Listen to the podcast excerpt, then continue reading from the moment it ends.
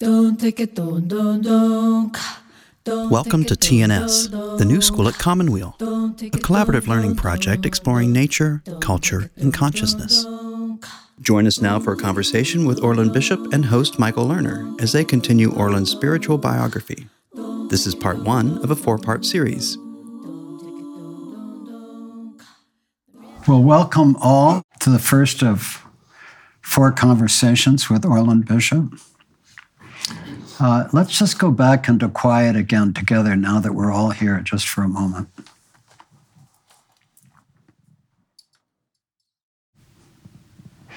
Peace, peace. Orland, it's a great honor to be here with you. Thanks, Michael. Uh, you are the founder and director of the Shade Tree Multicultural Foundation in Los Angeles, where you have pioneered new approaches to creating urban truces and youth mentorship. That's what it says on the back oh. of your book, The Seventh Shrine Meditations on the African Spiritual Journey from the Middle Passage to the Mountaintop. I'd love to ask you to begin the morning uh, with an invocation and a prayer for our work and our community here. Thank you. To that which lives in us, the life that guides us towards these moments of destiny, these appointments to meet not only each other, but the time that we share. This life living us, this life living us, leads us where we must go into forgetting and remembering this life that has been lived before us through other bodies, other minds, other places, returned here with us. This life for this time, we call it forth to share it abundantly, reverently, that it may reveal to us, to our eyes and to our hearts, what it sees ahead of us. This life that is ahead of us, may live in us now. Orland, I've said to you and to the community of us that are gathered here that your book, The Seventh Shrine Meditations on the African Spiritual Journey from the Middle Passage to the Mountaintop, I believe that it is destined to be recognized as a classic in the literature of spiritual memoirs. Um, I've spent many years reading such texts. Um, I had the honor 11 years ago of doing a spiritual biography like the one we're continuing now um, at Cavallo Point, retreat center near here. Um, and I'd never done a spiritual biography with anyone before. Now I've probably done 50 or 70 of them. Mm-hmm, mm-hmm. But I did it because when I met you at Cavallo Point, introduced by Jennifer Stoll, that um, I felt a deep need to know who you were. Um, and I would say that that exploration has now continued into its 12th year. Um, and I thought I got a start in the, I think it was three conversations, it ah, could yes. have been four, uh, 11 years ago, which many people have listened to, and it's on the, the New School website, tns.commonweal.org. Um, and then we had a, another conversation a few months ago. Yes. It was very brief, but it was very sweet. And we agreed to do this. Mm-hmm. Um, and then I read your book, and I was so struck that even with all my efforts to understand your work, I didn't understand it in depth until I read this. Um, it has some qualities that I find in you personally. The first is precision. You are a man of very precise speech, precise thought, precise intention, precise purpose. There is a precision about you. Your speech itself is very precise. The thought behind the speech is precise. There's also an extraordinary synthesis of different traditions that have guided you toward your prophetic purpose. You also speak in traditions that have not been fully heard in the United States or around the world, certainly not in the in the way that you've done it. So these four conversations that we're going to have present me with a dilemma. The dilemma is if I could, I would have you read the entire book word for word. I would. Because each thought, each sentence, each paragraph, each section has a compactness to it. There are no wasted words. There are no wasted sentences. It's a remarkable, remarkable hmm. contribution. So I won't be able to do that simply because time does not allow, and we want to have some conversation. Yes. But I will be asking you to read, and finding my way and finding our way through the conversation, the combination of readings and and dialogue, both between us and with our community here. Yes. So that's my intention. And uh, this morning, uh, I thought that we would uh, try to cover as best we can uh, the introduction and the first section called History as Initiation. So the book has three session, sections. The first is called History as Initiation. It includes the darkness of night, the middle passage, and the making of the new covenants. The second is about your personal journey. It's called Personal Initiations. And the sections are the beginning of the personal path, Gnostic initiation, the story of, do you say Lazar, Lazar. or Lazar? Lazar. Lazar. Mm-hmm. Ritual and rites of passage, Shade Tree, your organization, ancestral memory, the veil, and Imani. And the third, called Returning Home, includes accessing the seventh shrine and the prophecy of Martin Luther King Jr.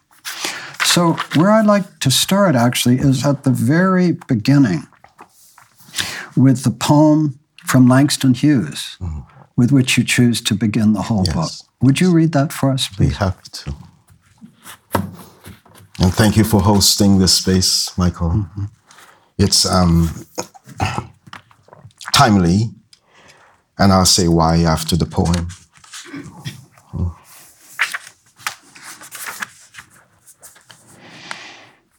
The Negro speaks of rivers. I've known rivers. I've known rivers ancient as the world and older than the flow of human blood in human veins. My soul has grown deep like the rivers. I bathed in the Euphrates when dawns were young.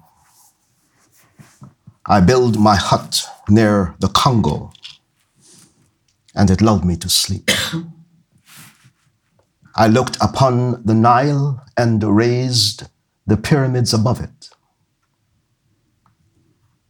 I heard the singing of the Mississippi when Abe Lincoln went down to New Orleans. And I've seen its muddy bosom turned all golden in the sunset. I've known rivers ancient, dusky rivers, my soul has grown deep like the rivers. Thank you. Did you want to say some introductory words? Yeah, thank you, Commonweal. It's so good to be here and to be in this sanctuary of nature and the making of this space dedicated to the healing factors within human life and culture and the restoring of hope in our world. to peel away the layers of denials and invite again the sacred to live into these shared spaces and times we engage with. Um, since the invitation to return to this discourse, um, a lot has happened in the in the in in the month of December and January, at least here in California, many other places. The waters poured in. and we understand that the water that precipitates and falls as as um, the forms we recognize it is only one form of water. The other is a psychic water, the psychic, or we say imaginative level of soul, which has expanded, supported by other influences within the, the cosmos, but Earth is precipitating a new intelligence for our world. Rain doesn't fall because of culture. Sun doesn't shine because of culture. And there are many things that happen on this earth that happens because of another kind of wisdom. And the waters that came in is because of a certain kind of wisdom. And we have to learn to live with wisdom now. We've exploited our knowledge as human beings. We've disregarded other forms of knowing. And now the wisdom will take hold of the world.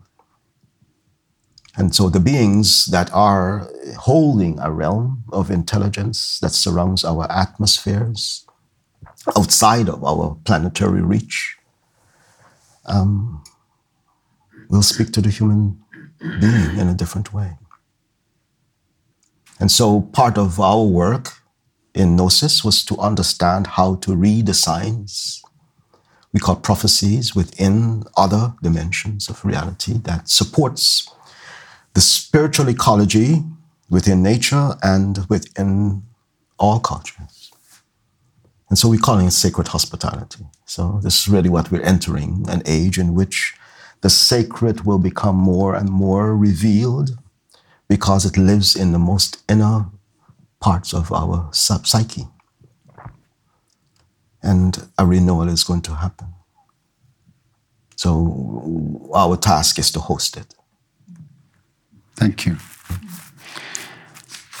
I want to give you all a sense, and I'll do this repeatedly, of, of the compact precision with which Orland writes as well as speaks. And Orland, I'd like to you, ask you to read us the first page of your introduction, um, because I think it describes uh, the heart of what your book is about. This book tells the story of the path my soul is taking, of the places, the processes, and the people that have inspired its awakening. It tells of the timeless currents that flow from the ancestral world into my own expression of life. It reveals my challenges in crossing the boundaries of my soul into the world where the agreements of my life can unfold. My development unfolded through the social impulses of certain vital places Guyana, Brooklyn, New York, Los Angeles, and the South and West Africa. Within these social spaces and relationships are cultivated.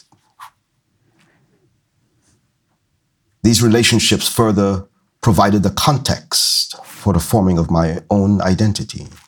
Friends, mentors, teachers, and colleagues with whom I explore the meaning of life have shaped my aspirations. I choose to learn and do as work in the world. Various processes have supported the unfolding of my soul potential, from my academic education to mentorship. I've come to understand that the highest prerogative of my soul is initiation. These processes have been different, sorry, these processes have different levels of access to my inner life and my outer understanding of the world.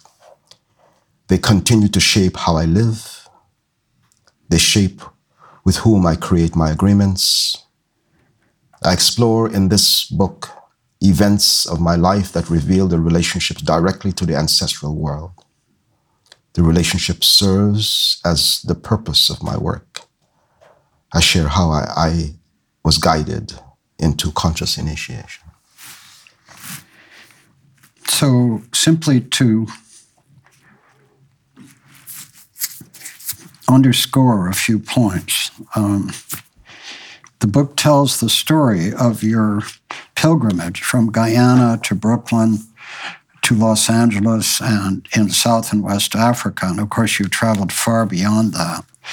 Um, and this idea of your movement from academic education to mentorship.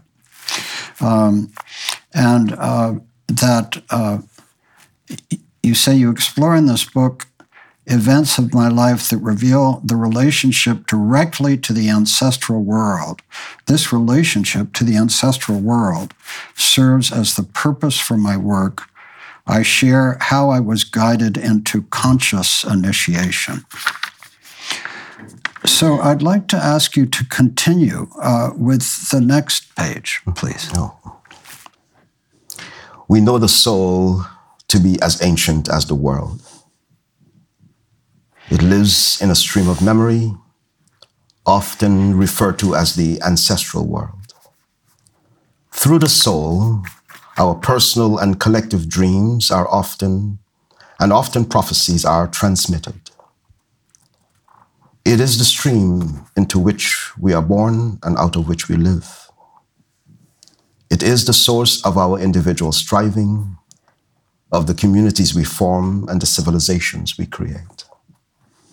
Through the soul, we draw on ancestral memory to connect us to events before our birth and to divine the possibilities within our futures. When I navigate the currents of my soul, I find myself within the ancestral pool. I find myself swimming in their grief and the longing during the great event and initiation called the Middle Passage. I find myself in their collective soul journey from a place of homeland to a dream of the promised land.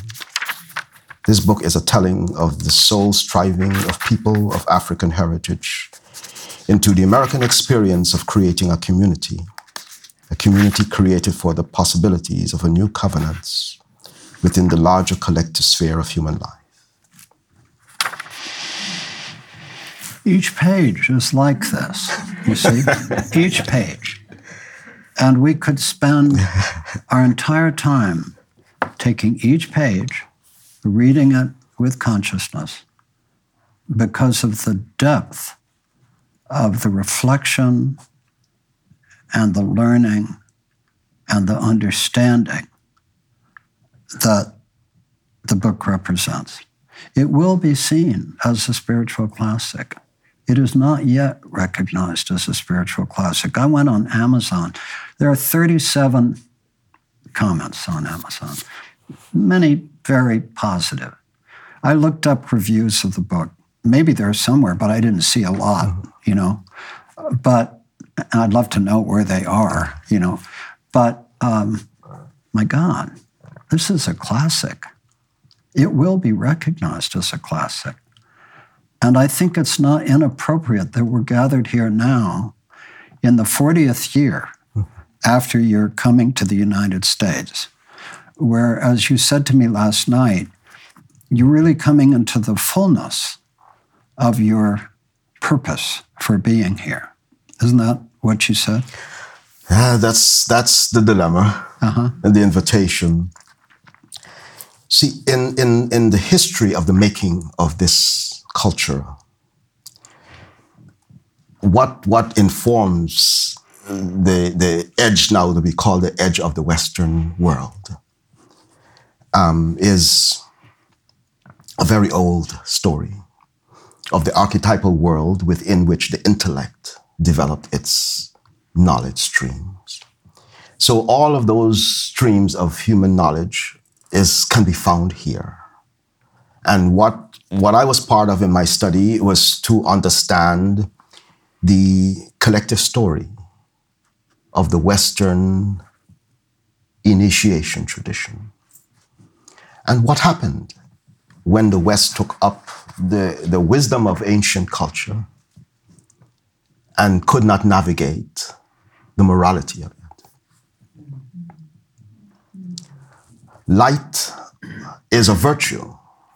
And so we just don't know things because we're curious. We know things because we have to do more with it in terms of development. So a lot of knowledge poured into the West from other ancient civilizations. And the West lost the significance of holding it as sacred. A lot of great libraries were created, a lot of great institutions were created. And the learning was not as integral. And this had to do with the influence of other intelligences within the human um, development processes that had to do with materialization of consciousness. The physical body, which evolved with a certain kind of guidance from the ancient rishis, from the Mahatmas, from the um, pharaohs and all of those cultural ages, um, took on uh, a burden. The physical body took on the burden of an identity in which people only look at the physical body and say, That's who I am, and lost the soul and spirit reality behind it. And even our languages became so literal. So even when I read the book, I'm not, I have to concentrate to make sure I say those words again because to me, it's like water. I could substitute them again and have. I actually noticed that you weren't fully following the text. You were uh, I, interpolating uh, from your own inner experience, even as you. I thought, are we working from different editions? and then I thought, no. right, because I don't read that way. I don't read literally. Right. It, it, one there, there's one level in which yes, the the, the print on the page can tell you something that was there. Um, but then you activate the interest in what is trying to be communicated. And that is the living world. The world is trying to communicate something to us. We call it signs and, and, and symbols. But behind it are beings whose intelligences are to guide how we interact with those symbols and do something with them. So the body is a symbolic space. Holding, holding as an invitation for other intelligences to inhabit. And when we look at our neurotransmitters now, even our genetics, we see that it's actually more like a language, needing an interpreter, needing a transducer to move higher intelligences into it so that it could move through the world and um, fulfill what the source of it is mm-hmm. guiding. So. Let me try an interpretive overview, which I'd like to ask you to correct. Um, I don't think anyone else has created a synthesis like yours. And I think that what um, great spiritual guides do is that they they take the imprint that they were given as uniquely themselves and working through the influences that come to them, they weave together something, the power of which is precisely that it is not general, that it is a, a very personal understanding. So, um, you have taken the middle passage where, according to your estimate, 100 million Africans were uh, pulled out of Africa. M- many died fighting uh, uh, fighting enslavement. Yes. Others died in the dungeons in which they were kept. Still, others died in the Middle Passage. We could add others still died when they got here. Um, and of that 100 million, the estimate is that 27 million survived. So for every one person. Now, it's very interesting because, and I say this with deep respect, as my father's Jewish, I know all about the Holocaust. The Holocaust was about 8 million people, just by way of reference, right? This is about 100 million people. And even if that were a high estimate, uh, the, the, the, order of magnitude is, is almost certainly unprecedented in human history, right? So there was this immense uh, enslavement of African people.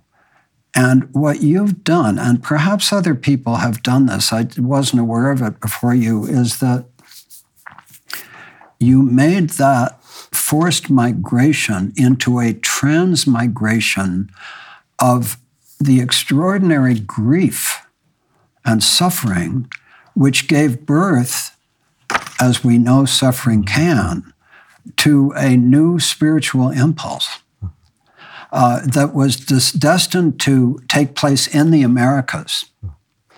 And that then, as history has continued and as the oppression of people from Africa has continued, it took place largely outside the political realm.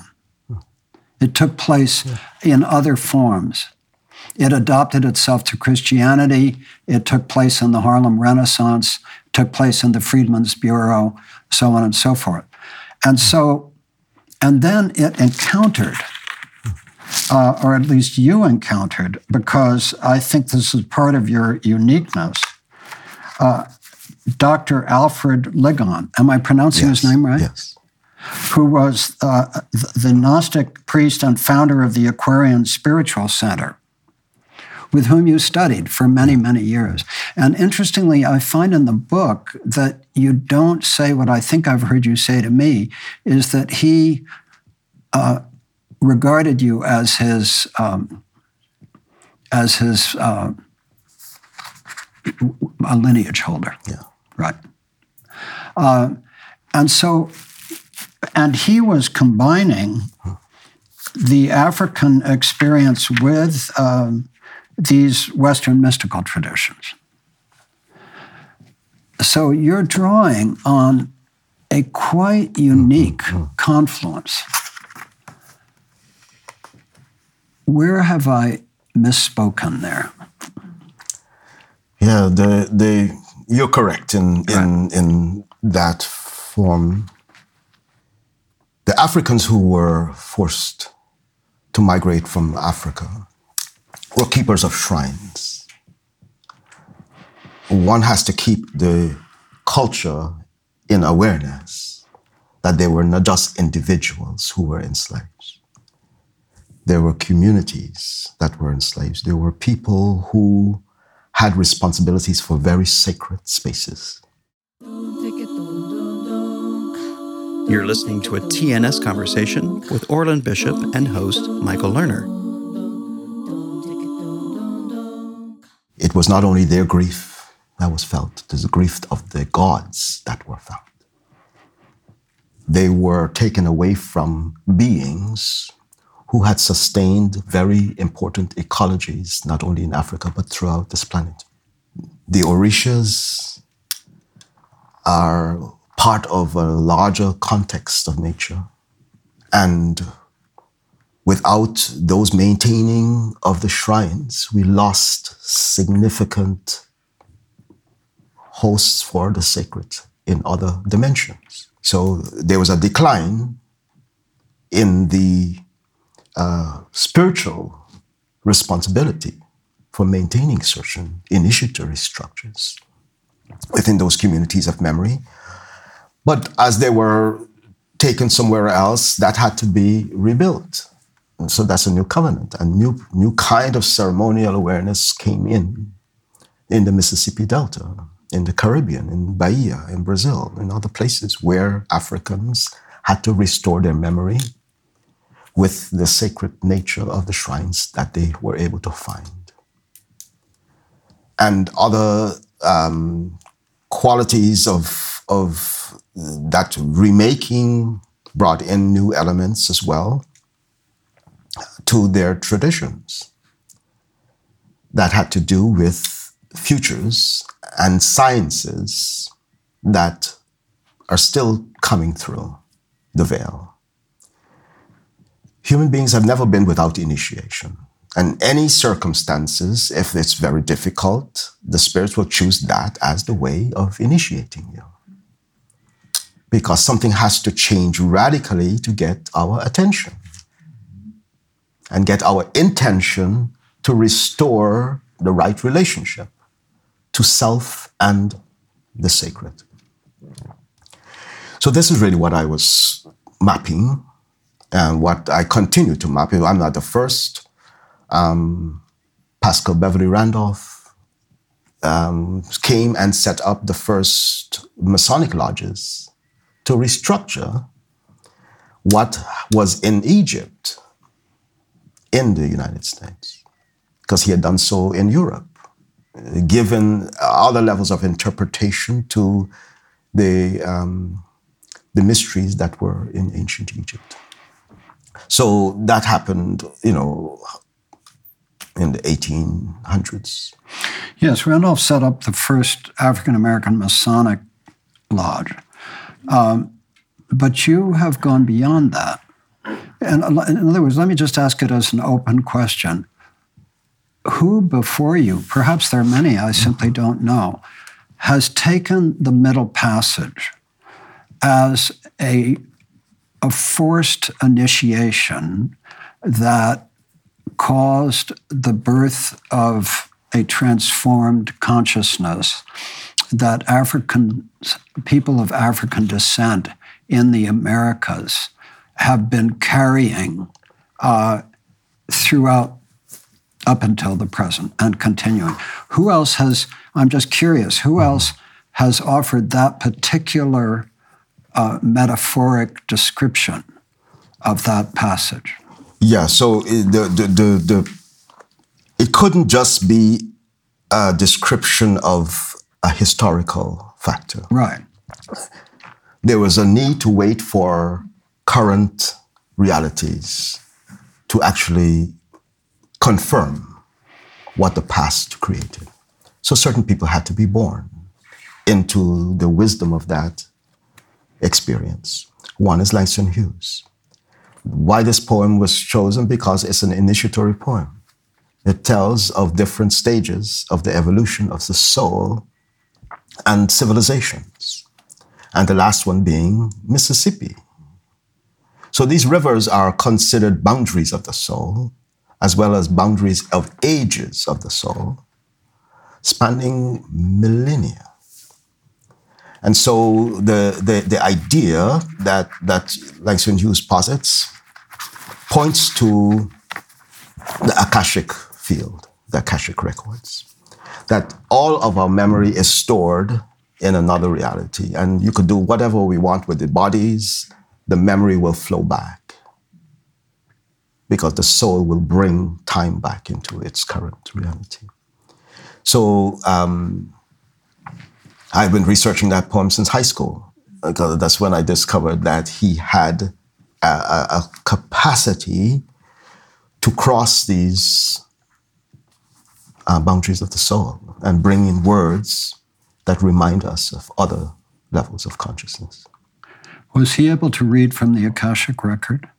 Most poets did. Yeah. Most musicians are doing so.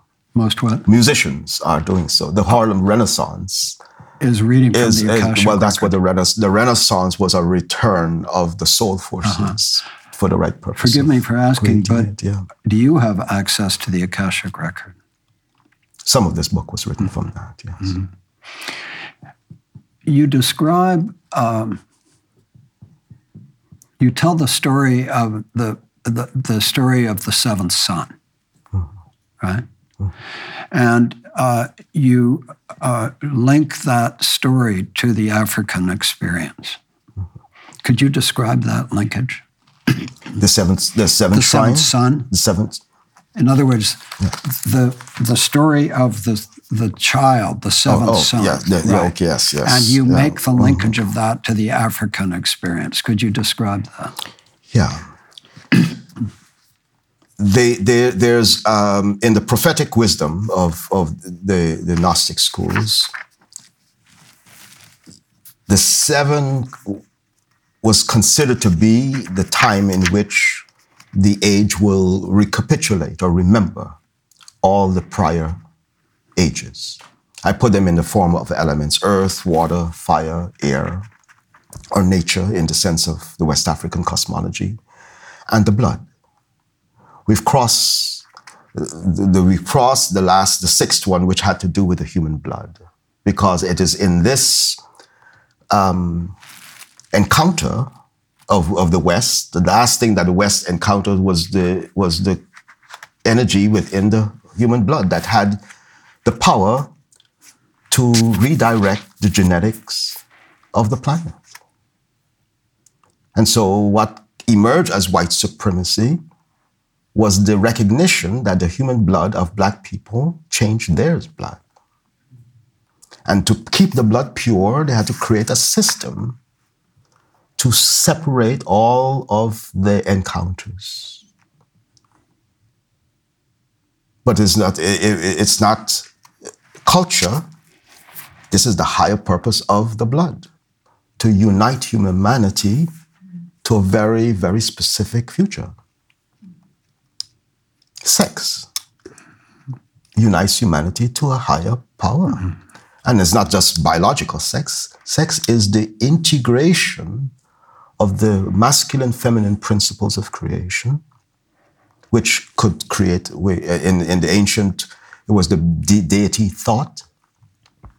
So, thought actually articulated the energetics that then fulfilled itself into manifested reality all things are this weaving of life forces from the unmanifested to the manifested. So the, the, the, blood carries forces from the higher worlds and the inherited world.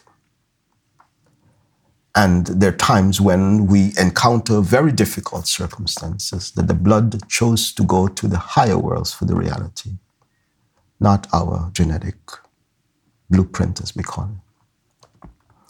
And a lot of that uh, transmigration of consciousness um, is happening in our world as a result of what we now call trauma. But it's pushing humanity into the need to have uh, another orientation to awareness. You speak of the stars as the golden keys to, I forget whether you say specifically to understanding the Akashic record, but mm. to, a, to a deep wisdom, which has been studied all around the world for a long time. And um, that the study of the stars uh, enables a form of divination. Could you say more about that? Yeah, we, we now call it astrology. Yes. Or astronomy. Yeah and um, but it's it's a realm in which time can be altered. So the stars is is a keeper of futures and also of the past. Mm. It used to be highly related to the being Isis or Aset in Egyptian cosmology. Her wisdom is the arcana of all the galaxies and all of that movement. It's a kind of intelligence. If you want it to be here, you'll find it here. If you want it to be there, you'll find it there. Nothing is where it ought to be. We now calculate distances in relationship to the stars. In the ancient time, the stars were as approximate to consciousness as our thoughts mm-hmm. are. They were our thoughts. Yeah. And they would give us dreams. They would give us all manner of sciences and arts. And that's how the, the, the intellect was created from the stars. We forgot that. We, we, we needed a, a process to be able to hold the knowledge that still is mostly vast beyond our reach. And the intellect learned from the stars how to communicate. As Carl Jung itself. notably said, that astrology uh, encapsulated the entire wisdom, psych, psycho spiritual wisdom of the ancients, that astrology sort of brought that into the present. And um, yes. it's been a subject of, of interest to me simply um, because of the power of astrology as a system of archetypal understanding. Right. Uh, you also speak of in the um, in the genocidal experience of both Africans and indigenous Americans of souls that did not reach the spiritual threshold and therefore um, created a, a world of the dead that is, as I understand, very present to our own, if I have that. Could you say more about that? Yeah. Oh, wow, that's a big one. Um, ceremonies for the dead can be found in many cultures. How we support them reaching um, the afterlife. In most of these genocides and most of these um, holocausts, souls were left without a guide without a priest, without a funeral, without true acknowledgement. Um, because those protocols were essential for what remains in the body as memory and how it unfolds and leave. The human being doesn't just decay. The body, there are parts of the body that does, but the parts of the body that sustains its relationship to the earth, to the place in which death happens. And it's the time in which we, in the last 400 years, we've accumulated more living dead in the world, communities of the dead in different places. That to the degree they have more control over environment, our environment than we do. They cause storms because to them, their feeling is so powerful that it creates currents. And we don't create as intentionally the feelings for remembering and restoring this higher balance of energies. Most of our feelings are self interest feelings. I want mine from all of this wisdom. The higher worlds doesn't work like that if it gives us a language, is to communicate with someone what we really mean, and it has to be transparent. So the dead has giving to the earth a certain kind of magnetism. A certain kind of magnetism. Mm-hmm. A reality, prophecy. Because the dead can see the future that we can't see. And the future is more like the, the unfulfilled stories the unfulfilled aspirations. And they've accumulated an effective presence in the world that will cross over into our sleep time more so than our waking time. And this shift, which is already happening, in which people are developing extrasensory perception of realities that they don't yet know what it means, but we'll find the codes. We'll find the codes in the deep, deep memory of our soul. But this, these events are becoming quite um, what we call climate change in different ways. But it's, it's more than just elements of nature, of carbon, and all of that in excess. We have uh, the, a, the presence of beings who are removing the veil from our consciousness. removing our ignorance from our awareness. I'd like to understand that more about the world of the dead. Um,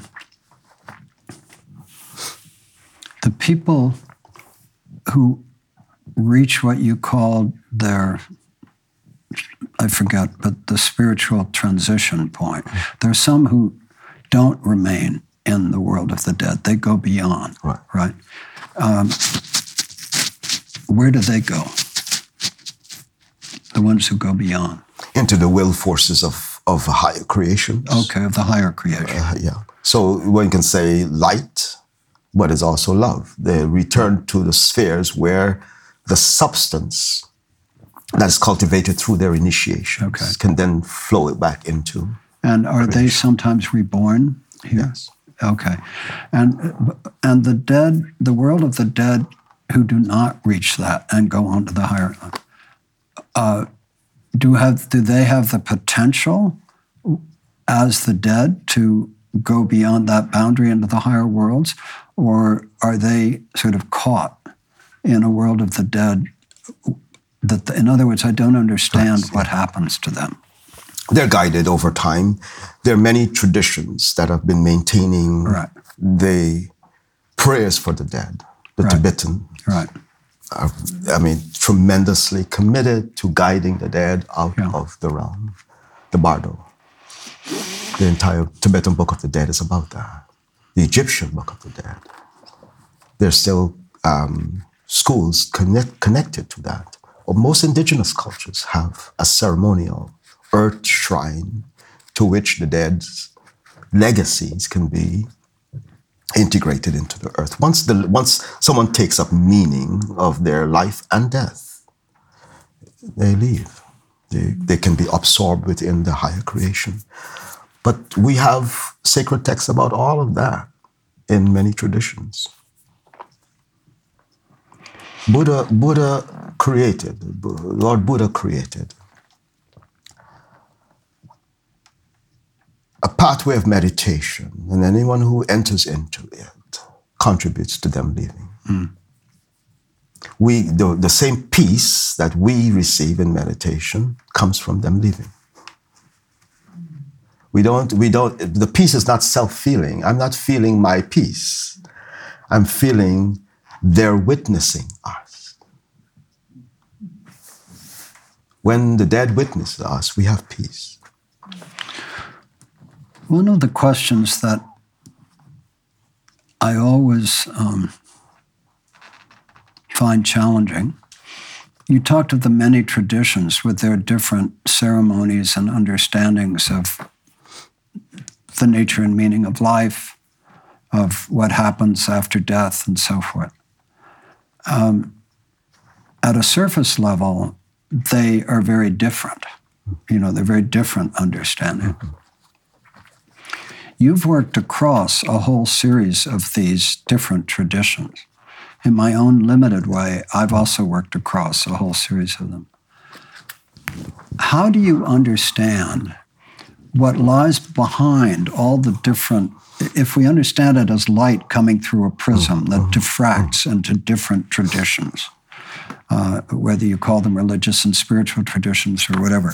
And then each one, according to its prophecies and so forth, creates its own theories and system. You actively work with quite a few of these in your initiations and experience. How do you understand? Is there a unified truth behind the different traditions? Or is it simply, you know, my house has many mansions, saith the Lord, that mm, there mm, are mm, these different things, but they don't actually, there isn't actually a unified, um, there isn't actually a unified spiritual truth behind them.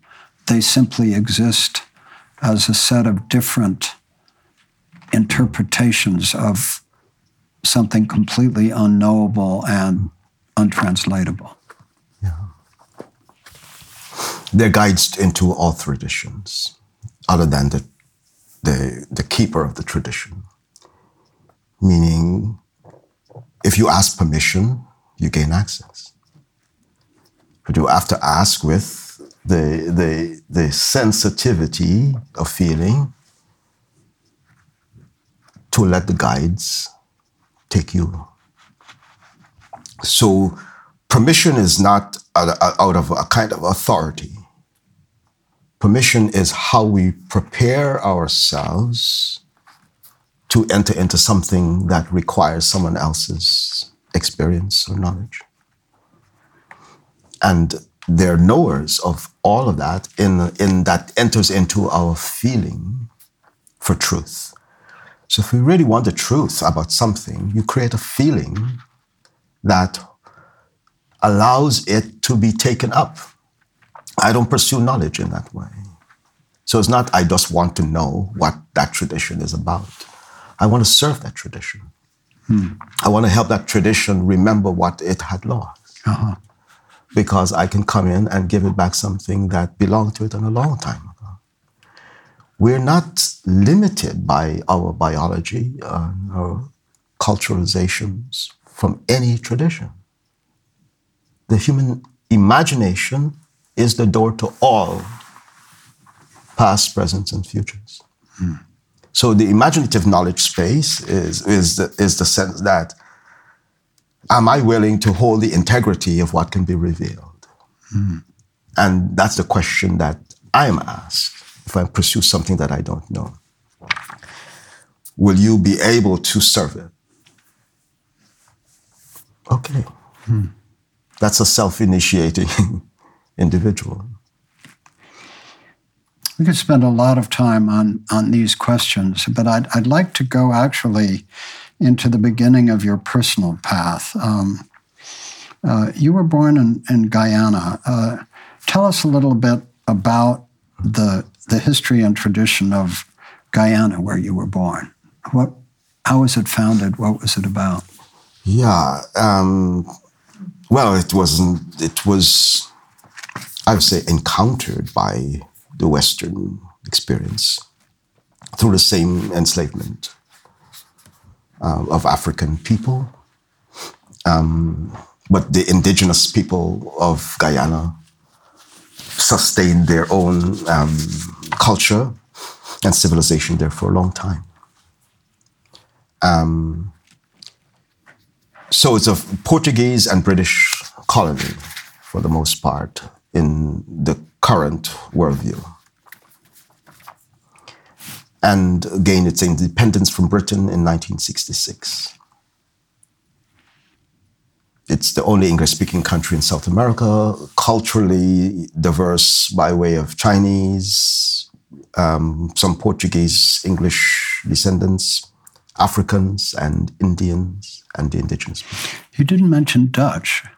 And it says here the Dutch settled it in 1616. Yes, and so there were three Guyanas British, oh. French, and Dutch. Oh, I get it. So the Dutch actually migrated over to Suriname. I get it. And yeah, so, but yeah, the, the lineage of. So you're, you're Guyana, which was British Guyana, right, right? Yes. You said it's the oldest English speaking. The only. The only. Only English speaking country, formerly in, yeah. in South mm-hmm. America. Mm-hmm. And you were born in Linden, Guyana in 1966, the sixth of seven children, in a tightly knit nuclear family that operated within the orbit of an extended family. Some of our relatives lived with us, others joined us on a daily or special occasion basis. There, though there were economic difficulties, my childhood provided me with a great sense of stability and security. As siblings, we were close and spent a lot of time doing things together and with friends. My mother provided spiritual guidance for the family and a religious structure for the younger siblings. Education was an essential element of our family values, as was music. We had a piano at home and frequently sang together. Could you say more about your mother?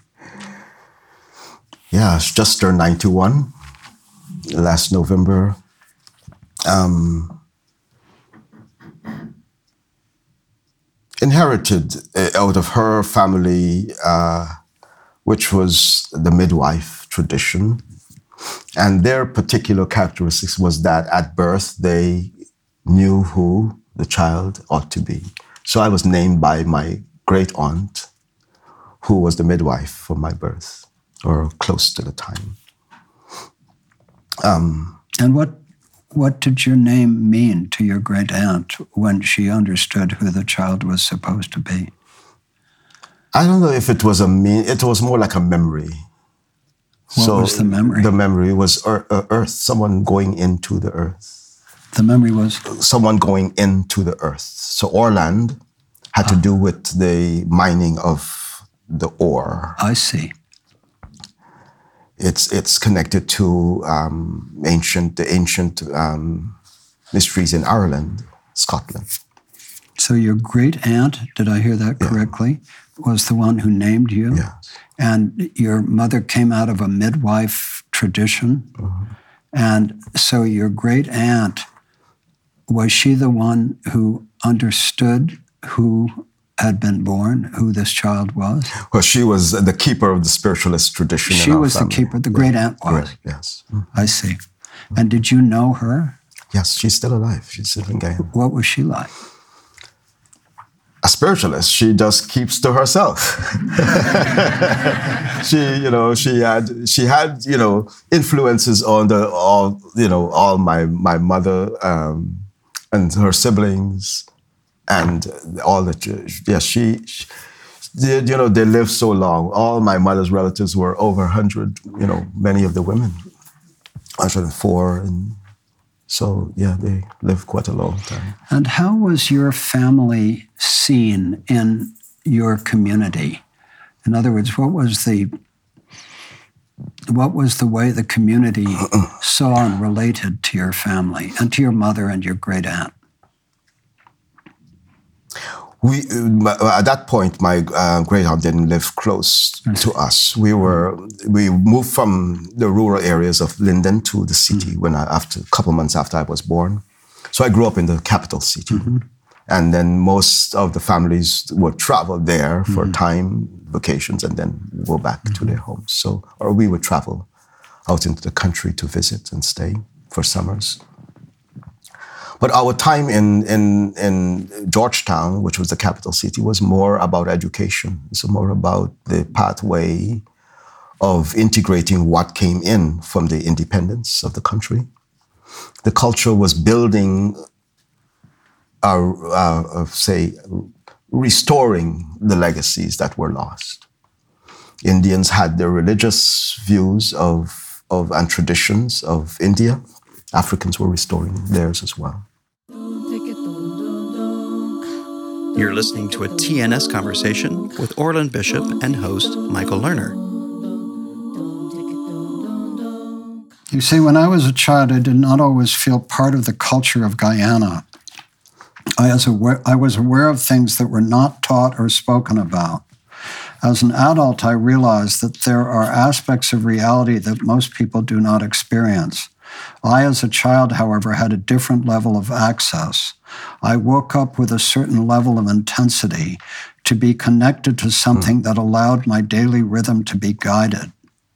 My attention was strongest in the morning because I wanted to affirm that reality. I kept most of what I imagined and felt to myself because there was no one I felt I could communicate with. I understand now that there was something about my imagination that wasn't being fed by the cultural mythos. In a certain way, I was required to spend more time searching for a cosmological framework to support my imagination. Neither the religious structure we were raised in nor the surrounding folk culture helped me to explain my inner experience. In search of some larger cosmology, I found museum and library. They became beloved places to explore what lay beyond the conversations at home and community and even beyond my own time. Could you say more about how museum and library, how your searches there led you? What was the process by which you you began to understand a larger cosmology in museum and library. Well, the library, of course, for the books. Uh, my, which books? So they started with stories. Okay. stories that had to do with the deep cultural, so stories from other cultures that were okay. in the library, Indian stories in particular. Um, but what, what I went to the library mostly for, the Guyana was gifted um, a piece of rock from the moon. And I would just go to the, to the, to the museum, uh, uh actually, to look at the moon. because my imagination from this little fragment of stone allowed me to have a feeling that I wasn't just on Earth. It's the most, the closest I can get to the moon. Beautiful. When you were six, a teacher asked you a question, you were lost in thought and did not hear her. And something happened for you in that experience. Could you describe it? Yeah, I, I, I she asked me a question, and um, I was in my own contemplation. I looked at her, and she was thinking whether she should punish me for not paying attention. And I observed the conflict of her own thoughts. And I said why would she do something her heart is telling her not to do? Because there was just this dilemma of what is right and what do I want. Her heart was telling her what was right. Like attention is not hers to control. I learned that. Like attention is sacred. And yeah, if teacher wants your attention, that's the rule. But it was it was the, a kind of authority that I am right. And she didn't host my attention; she wanted it. That created a problem for me. You can't want what's mine. And you say that at that moment, I made a vow that I would never betray my heart. Yeah, I realized that the thing that I wanted to do most was maintain the freedom of my attention. And it served me best when I give it without someone else taking it. You say, making this vow, I awoke to another level of knowing. I understood that my heart was something to safeguard and to act from. I understood that through the heart there is a way of knowing the truth about reality. We can choose to trust it or not. Then and there, I made the commitment to stay true to what the heart knows, to trust my heart. Okay. So my cognition changed. The heart cognition, I learned that my heart thinks. Mm-hmm. I, I, I, didn't know that words for it. Mm-hmm. But the cognition is that if I ask something from a deeper level, uh, insight will come. So I studied on my own from that point on. I had my morning ritual to lift the veil and participate in other knowings and then close it and go to school. That was at age six. Yeah. Yeah. You say, um, at this time, I also discovered I could turn my attention wherever I wanted. Um, through using this kind of attention, I learned to experience people's motives more clearly. I saw that many people had a fundamental unwillingness to be open and generous. I realized this was not how I wanted to be, and so I determined that giving would be an important part of my life. I understood that to give was part of my commitment to the heart's path of knowing. Hmm. Yeah. It was more like creating sacred space. Hmm. The giving wasn't about things all the time, but the, the caution to not take up space and time and energy, but to concentrate it and use it as needed, and and in a way um, support what others are trying to do and so I I was really engaged with what others want mm-hmm. more so than what I wanted. When you were seven, an extraordinary experience happened that resonated for you throughout your life. And I remember in our first spiritual mm-hmm. biography talking about it, but you were walking on the beach. Mm-hmm. And tell us what happened. Yeah, I walked into the water uh, my brothers and I, we were there to swim, and I walked into the water and um, fell into a hole. And in this current, um, got pulled into this circular flow and realized that I was in another space, another dimension, and uh, witnessed that I was breathing in some way. Under the water. Under the water.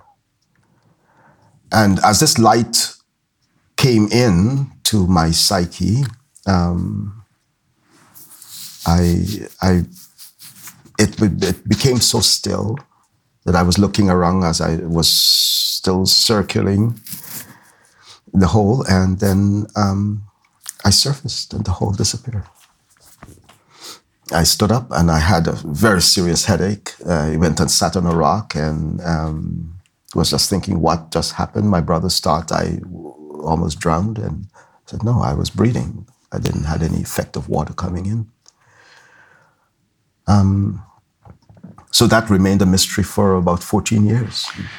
And later you came to understand that connection to the mystery. Could you describe what you came to understand? Yeah, the mystery was um, one of my grandfathers, five generations back from West Africa, was a water diviner, and he would open these portals at the ocean and create a certain kind of baptism. So people will go in, and this energy will infuse them and heal them.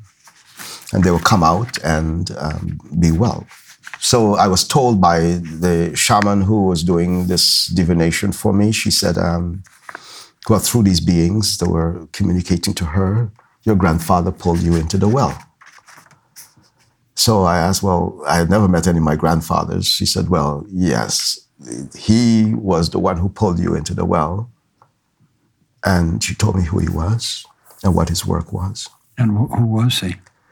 Um, well, he was this five from five generations mm-hmm. back, um, this water diviner. Okay. And she said, well, he gave, did that to pass his gifts on to you, which was really um, this prophetic space and, and the psychic uh, energy of being able to move through these different fields of mm. communications. But when it was also to, to mostly communicate with the dead. That's, yeah, no, I understand. That was the purpose of it. When you were around nine, uh, a friend your age was killed in an automobile accident, and shortly thereafter, your grandmother died. And um, so this brought you um, into a, a, contemplation at age nine about um, about death. What what was it that you explored and learned about death at nine that helped your evolution? Yeah, that there's a, still a communication that no one else was really attending to. The funerals were, were done, um, but the dead remained. Because mm-hmm. the funerals took on religious forms that really did not serve the purpose of sending the dead off. And so I realized that I, I was, something was lingering in my awareness around these individuals. And so I opened my own communication with them. Mm. And that happened um, uh, in really quiet space. Like I call it contemplative or meditative mm-hmm. space. Mm-hmm. While you were still in high school in 1982, your family moved to the United States. And between 78 and 82, parts of the family had moved at different times. You settled in Brooklyn. Um, and uh, you began to uh, go to high school there. And in the school you attended, there were a group of Haitians to whom you were drawn. Could you describe that experience? Well, something something had started in Guyana for me mm-hmm. before going there. Um, the assassination of Dr. Walter Rodney. Yes. And in the, the, the lifting of that veil around, he wrote a book called How Europe Underdeveloped Africa, and it was specifically about the the colonization of Africa, but it's also about the the colonization of other parts of the world mm-hmm. with Africans coming into labor, but he was trying to understand the working class. How do people rebuild something that has to transcend colonialism? And part of his interest was um, around one of the first gatherings he did was with the Rastafarians, because their attempt was to look back into Ethiopia, look back into other parts of Africa, and understand that some of the, some of the early slave revolts were the result of African spiritual knowledge, particularly in Haiti. So the Haitian Revolution and the Cuban Revolution were connected to the Orishas that guided how those revolutions got expressed. Fidel Castro was a Orisha, he had a shrine dedicated to the Orishas. I didn't know that. Yeah, they tried to kill him 65 times. and so there was a lot of different kind of knowledge about the Cuban Revolution and Congo. Haiti and Congo, New Orleans and the Congo. the Africans did not leave their deities, they followed them. The deities came, came with them. And Haiti, Haiti is one of the strongest places still for the African spiritual traditions that is in disarray because of the constant disruption of their true freedom. So we think of it as an island in the terms of the geographies, of, but Haiti is a mountaintop. All islands are mountaintops. And the critical thing of bringing people who understand the powers of mountaintops to a mountaintop, you give them the entire promised land. Haiti, Haiti was the only country that actually made uh, reparations to France. That's right. Yeah. They had so much wealth mm-hmm. from their mountaintop. So the, the, the, the, dynamics of what, what, what, uh, what I'm speaking about. When I came to New York and realized that those Haitians who came as refugees and who were isolated were, were so oppressed in the high school that I was in. I didn't speak French, but I spoke the language of culture, which is eye contact. And so I would go and join them and just sit with them, just like I'm in meditation, you're doing, they're doing what they're doing. But the idea was to host their isolation and create a space of You say, for the first time, I experienced what it is to be a stranger and to be welcomed and unconditionally accepted. From then on, the Haitian students always greeted me in Creole. I found sanctuary in their greetings and their welcome. Though we seldom spoke and we did very little together, I understood that I had been seen by this group. A real exchange took place even when we just passed in the corridor or on the street. I felt seen and witnessed. I, later, I learned the Zulu greeting, and I'm not going to pronounce it correctly, Sawubona. Sawubona. Sawubona, mm-hmm. meaning we see you. As noted in chapter one, in South Africa, when you meet somebody, he or she says Sawubona, you reply, Yebo Sawubona, we see you too. Seeing is an agreement. We see and we are seen are one gesture. Sawubona elevates the reality of human, of mutual human development by affirming that in human relatedness, a greater spiritual reality is present. My Haitian friends gave me my first experience of mutual seeing and recognition. They taught me that to be seen is healing. That's one of the most profound experiences in the Cancer mm-hmm. Help Program. Mm-hmm. Mm-hmm. Um, and I ask everyone who comes yes. to write me a spiritual biography letter. And it's far more important than anything else they put on the form about what kind of cancer they have or anything else. It's the spiritual yes. biography mm. uh, that uh, I, I seek because the real healing work in the Cancer Help Program is to see and be seen. Yeah. And that uh, is the yeah. deepest healing. And I see that characteristic in you very deeply. Mm-hmm. I mean, you you do it with everyone, mm-hmm. and and I'm really appreciating you. Well, and that's what that. I yes. sought to do with you from yeah, the start. Right. I really yes. needed to understand yes. who you were for my own sake, really. Mm-hmm. Um, the last section that we'll talk about in this session, and then we're going to open it up for the wisdom of our community to uh, explore things with you. The last section is called Social Impulses. And I wonder if you could read that. That starts on page 53, and just read as far as you'd like to. Uh, uh, I'll try. Yeah. Or you can interpolate. Yeah, yeah. you can interpolate. You can you can work from it. You don't have to read it. There are two threads that are fundamental to my path. The first is initiation, the process that develops a person's capacities to make the deepest possible connection to the world.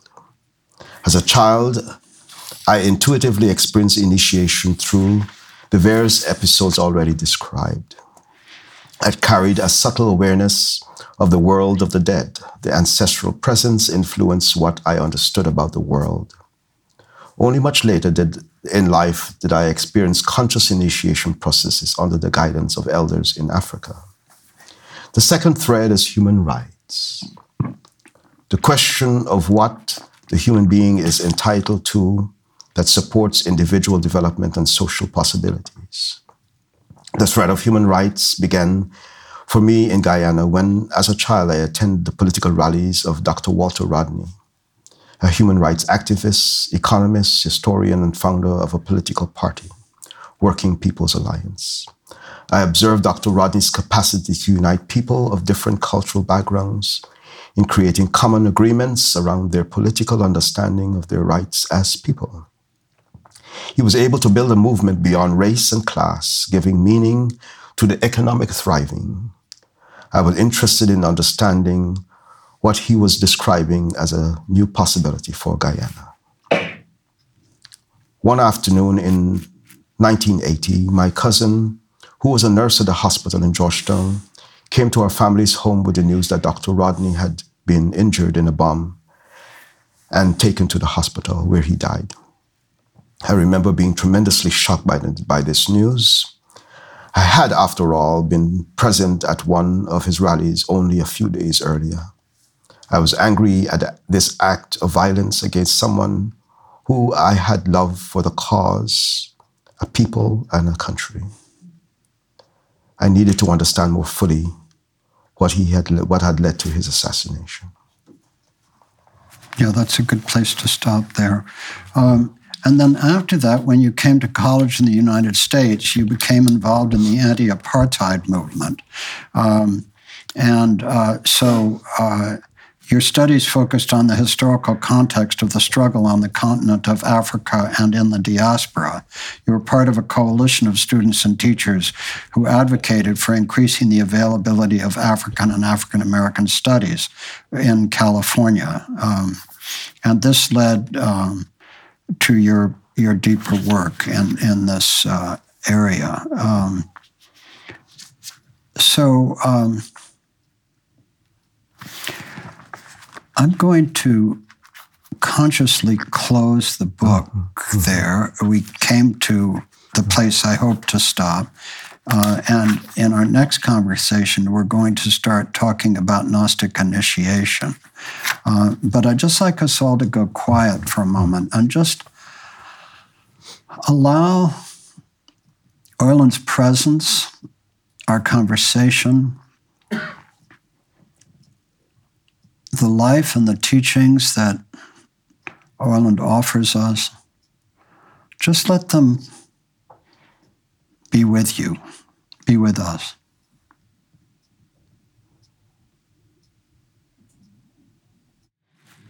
Peace, peace. So I open the space for questions, observations, comments. And I'd particularly like to uh, welcome questions from, from those who come from afar or guests of Orland's. Uh, I'd, I'd, please don't be shy. I'd love to hear from those of you who know Orland in different contexts, have something to offer.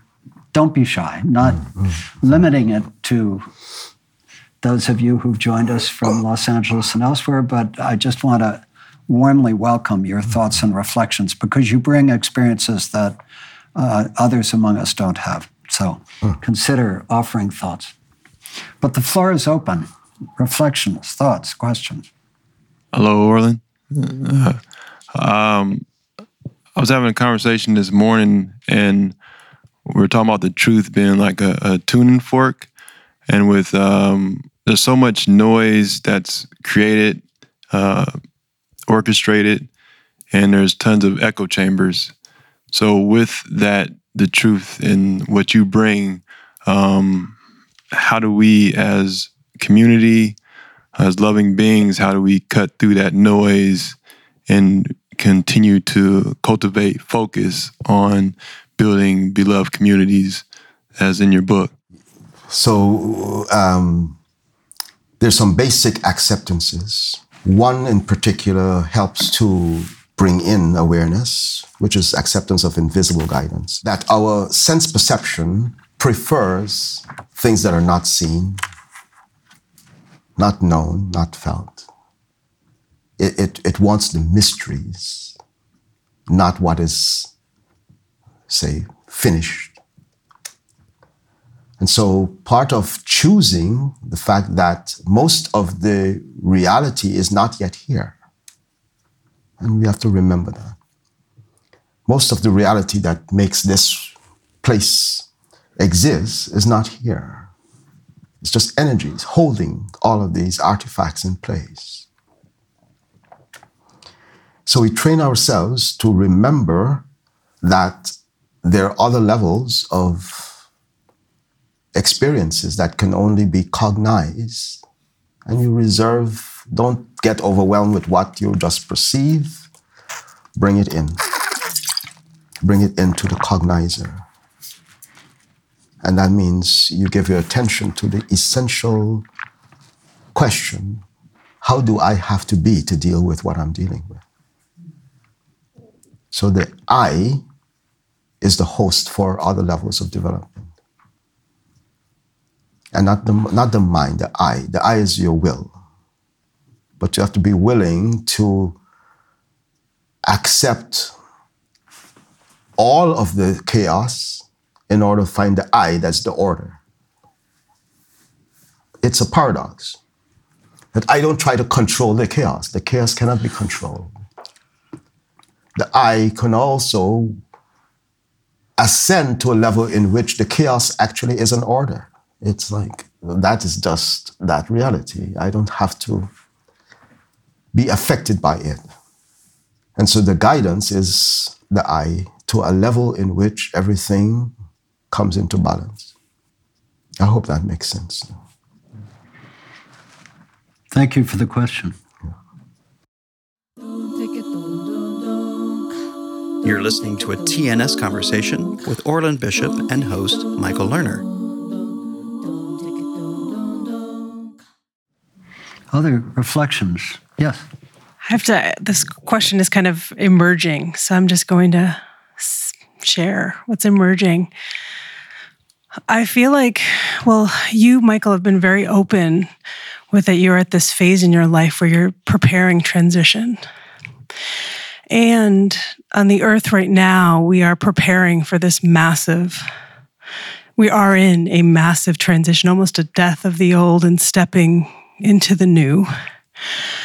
And so the question I think is for both of you of like almost like a death doula question of like, how do we prepare and walk the path of the earth's death slash transformation in a way that takes us into both what is what we're being called into, what our ancestors are reminding us we're here for, and what we are being guided into. And how, and then also, what is it to, what is your preparation looking like? And what is that for you as you are like gathering all the pieces of your life and then preparing for what will what what your next place will be. So I would love to take you. You take the lead on this one. You want me to take Yeah, the lead? please, yes. Let me go quiet for a minute. Mm-hmm. Thank you, Christine. Let me just go quiet. Christina, I hope and pray for a beautiful future. I hope and pray that humanity, through its struggles, will be given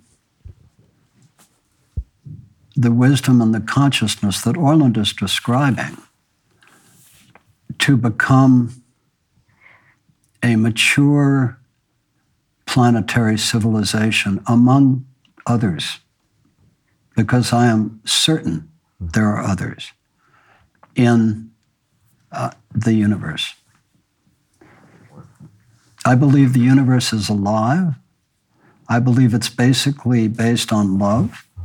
I believe that those species that come to consciousness and are fortunate enough not to destroy themselves, which some probably do, uh, are part of a,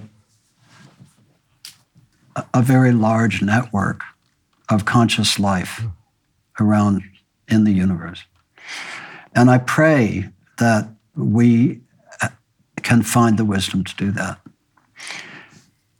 We just talked about the middle passage and the immense grief, the immense grief, unprecedented, that was created and the consciousness that emerged from it. I wonder if humanity itself is not in a middle passage right now. And that the African experience may teach us something about how to navigate a middle passage, in which I believe there will be immense suffering, immense. I'm a strangely constructed human being. I don't understand my own construct very well. Um, but I am able to live in the face of death with considerable peace and joy. And I think what Orland was just saying about the place at which one sees order, the place from which one can see order in the midst of chaos, in the midst of suffering. There is a teacher named Oscar Ichazo. Do you know his work at all? He was. Um, he created the Enneagram of personality. He was a um, Bolivian mystic. And he, um, his core teaching was that the cosmos is alive and it is moving at a certain speed with intention and purpose. And that this is true whether the individual understands it or not.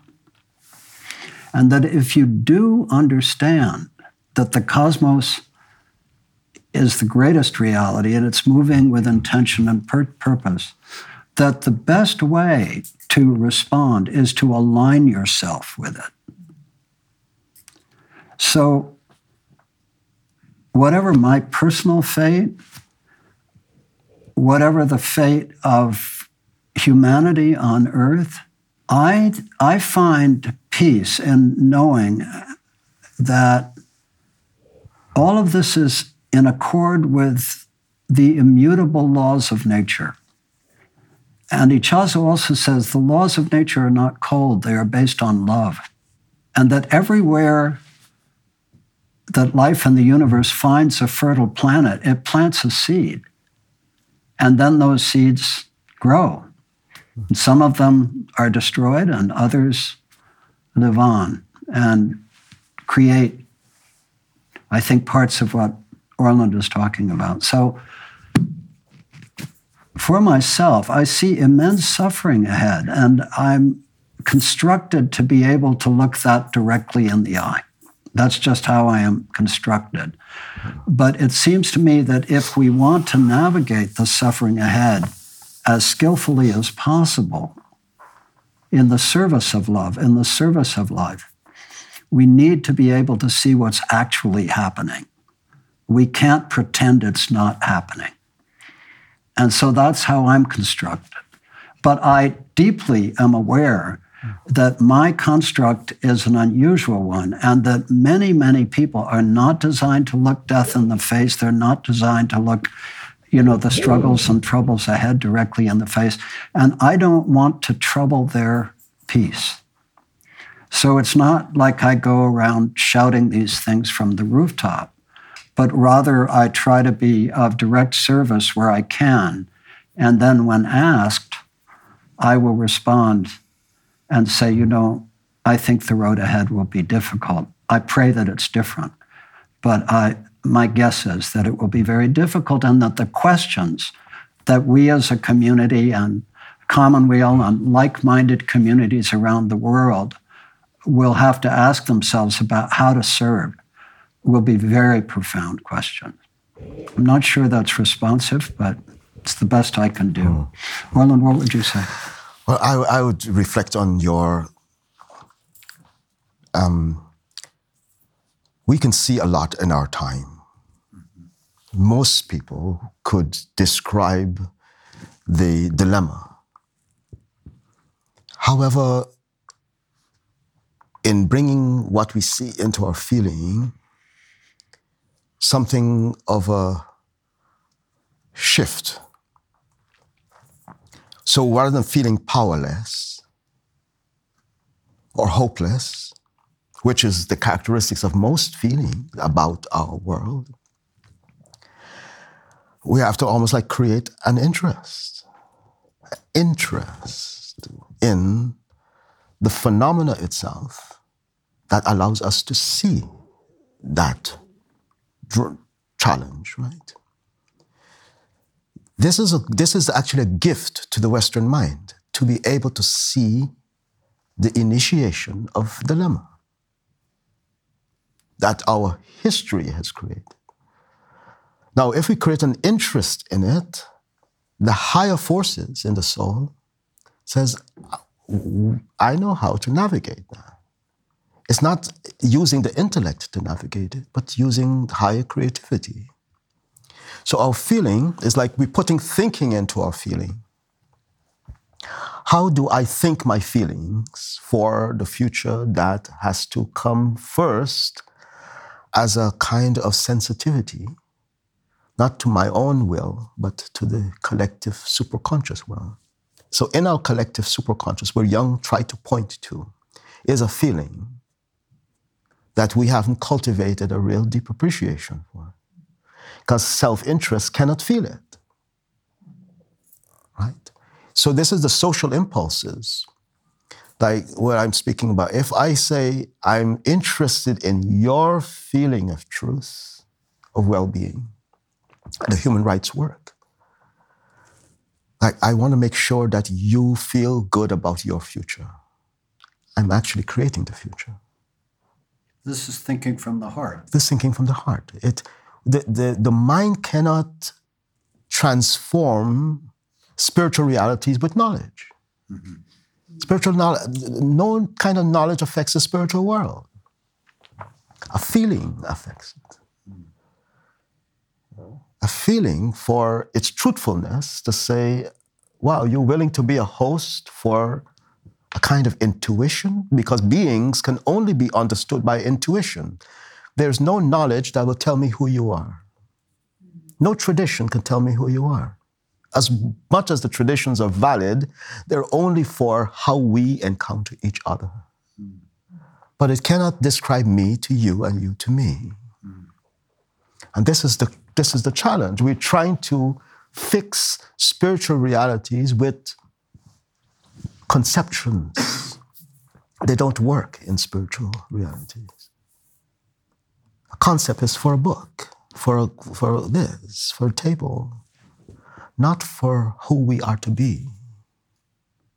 Who we are to be has to be a choice for each other's future. That I am willing to be the person I'm to be so that your future can be what it should be. This is an ecology in consciousness, not in nature. And what, what happens? The wisdom of nature begins to represent pathways for creative expression. We only know the liberal arts and sciences as they have been constructed for our disciplines of learning. We don't know the higher mysteries. We only know the lesser mysteries. That's why the intellect now has built this civilization on the lesser mysteries, not the greater mysteries. The greater mysteries can only be discovered in sleep for this present civilization. Meaning, we just say, forget all the work we're doing. It wouldn't solve anything in the conceptual sense. But the imaginations that will allow us to really come to places like where we meet and the work that we've done with those who are close to death. Michael, you know what it means for a person who is close to death to say, I remember something. That's the wisdom there. They whisper it before they leave the world how they preferred to be if they had lived with the preference and not the compulsion of what they had to do to live. We, we, the shift is who am I to be for the future to happen? The real future, not the projections that we've made. This sensing is how we go to sleep and how we wake up. You know, and what I said last night, what, what brings me joy is this moment, because there's a moment in every day, and William Blake says there's a moment, uh, there's a moment of eternity in every day, meaning we the, the power to shift the paradigm of what is happening occurs every day, and we missed it. Because it has to be observed with such reverence as if this world is going to die today, not 50 years. Because we keep postponing it, it just keeps getting worse. But we should give it up today. For the, for the moment when eternity reveals the higher mysteries, the higher mysteries happen in our lives every single day. And only those who really sit in deep contemplation of it. But we can't do it by, you know, by yourselves. You, you see the most amazing things. But can't do anything with it because it's a grammar. It's a language that has to be mutually understood.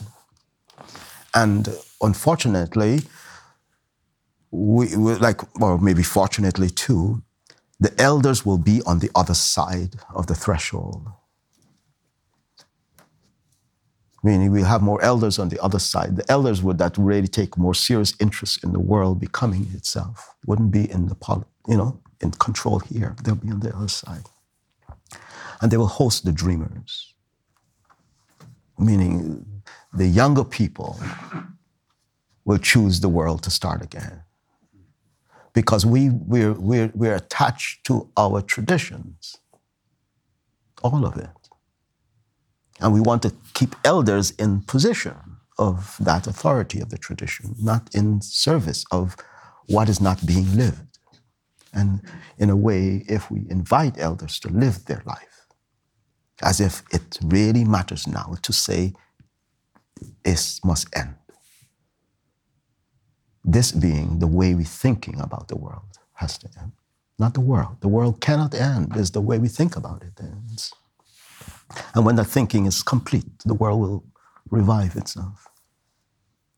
There are certain conditions that will take a little time because they're already you know, decision for that should have been made a long time ago.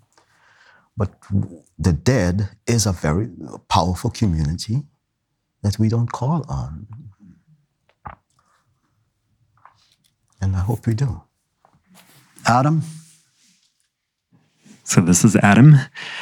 Um, just observing that a large part of your conversation has been about the role of the dead uh, in our lives. And I think you ended a moment ago, Orland, by saying we don't call upon the community of the dead. And I was just wondering if you could elaborate a little bit more on how how we might do that.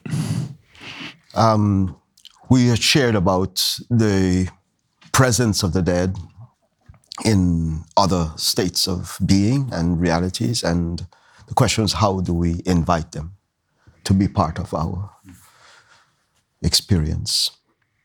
The, the dead holds our feeling in their attention, our feelings. So, in creating a feeling that gives them the sense that we are actually inviting them into the world, is how we do it. So, we call it justice in our civilization. We want something that allows the space between us to be just, where I'm not taking something from you and you're not taking something from me. The other level of justice is the agreement for um, peace. So MP said, no justice, no peace. Well, you've just put the dead out of our world because they require both. The civil rights movement had the, at the core of it the cultivation of reverence for the feeling towards injustice, meaning to recognize when something is not in the interest of life and death. Not just life alone, but cause no harm towards those who have an interest in our feeling. Martin Luther King would call it Christ. The Christ consciousness has an interest in our feeling for each other. That if we choose each other, we're choosing those other beings who live within the covenant of that trust. And so the nonviolent movement was the cultivation of bringing the dead into the world.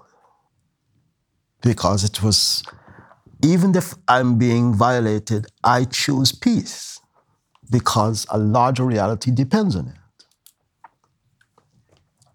We call the promised land depends on peace.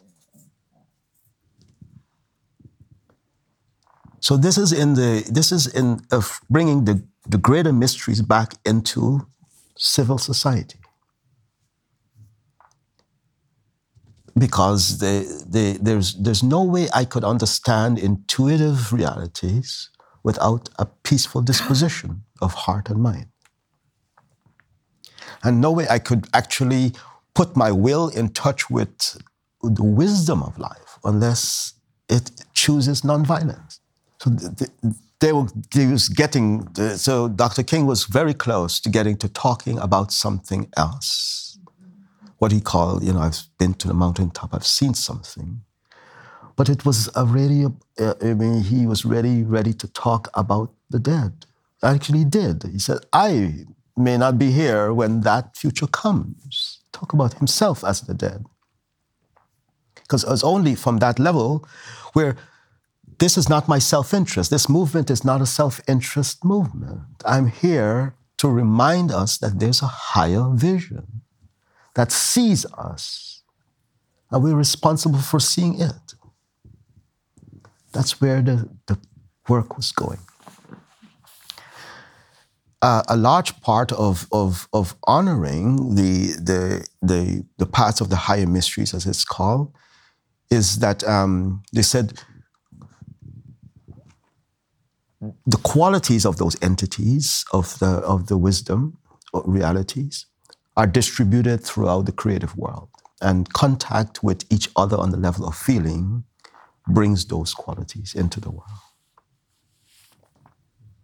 it's it's been with us for a long time so justice is not i want something from you that corrects a wrong Justice invites us to be able to engage with what was understood in the realm of the dead, the liberation from injustice.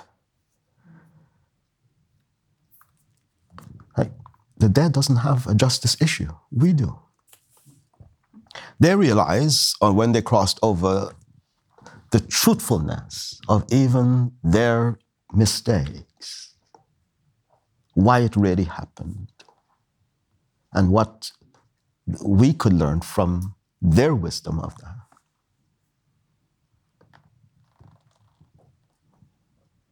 It's um, the 60s corresponded not only with, with, with the timeliness of, of the dead coming back into the psyche, because that was the cultural reality, um, but it was a way of, I would say, timing for um, the justice movements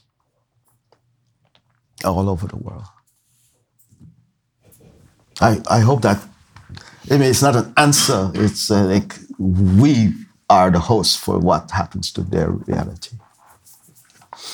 Um, I'm Catherine. Um, I'm just going to trust that this question came into me um, as we leave this picture of you as a child um, and this incredible developmental journey and the growth of your consciousness and initiation throughout your life. What did it feel like to be that little boy? Did it feel alone? Did you feel alone? I had a lot of imaginary friends. so it, it, the, the aloneness, the aloneness was wasn't like I wasn't separate from. The more that I understood what wasn't understood, what wasn't observed, I actually came further into the culture. Service for me became a big part of what uh, um, what I did to fill the gap what I understood and we later put into uh, another context, we're not in the same reality. Even though we're in the same room here, we're not in the same reality. For me, reality matters. And how I understood we get closer to the shared reality is when someone else's needs are being met.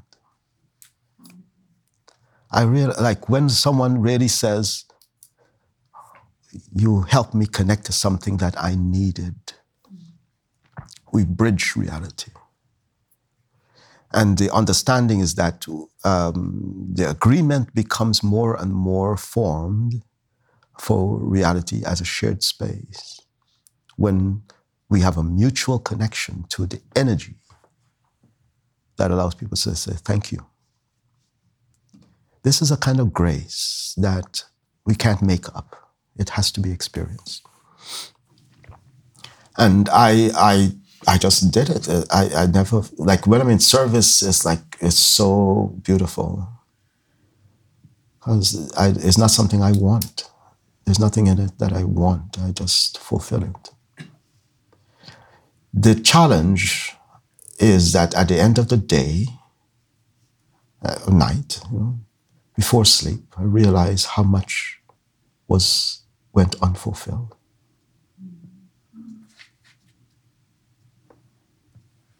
So, yeah, for, as a night was was quite long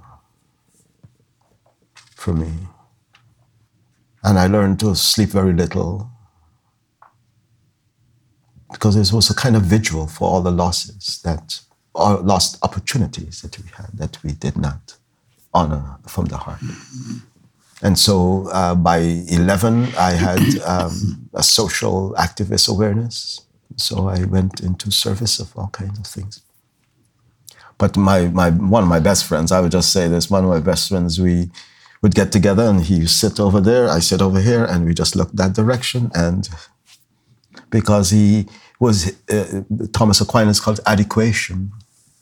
Adequation is we don't need to talk to be in the same reality. You can find, a, find the truthfulness in a kind of superconscious awareness. And my brothers will come and say, Why are you guys sitting there doing nothing? like, we're not doing it. We're actually actually trying to make reality more real. Leave us alone. Beautiful.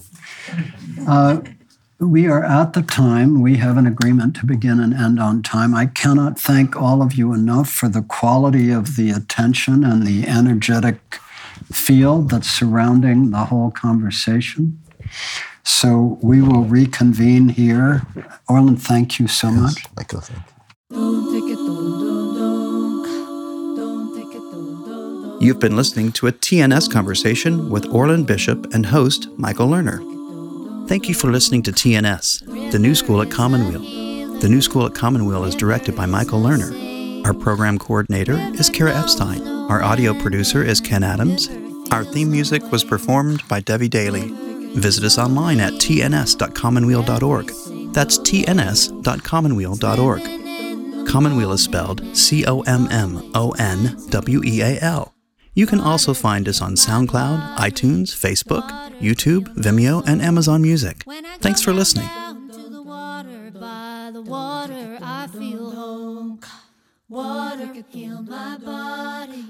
water my.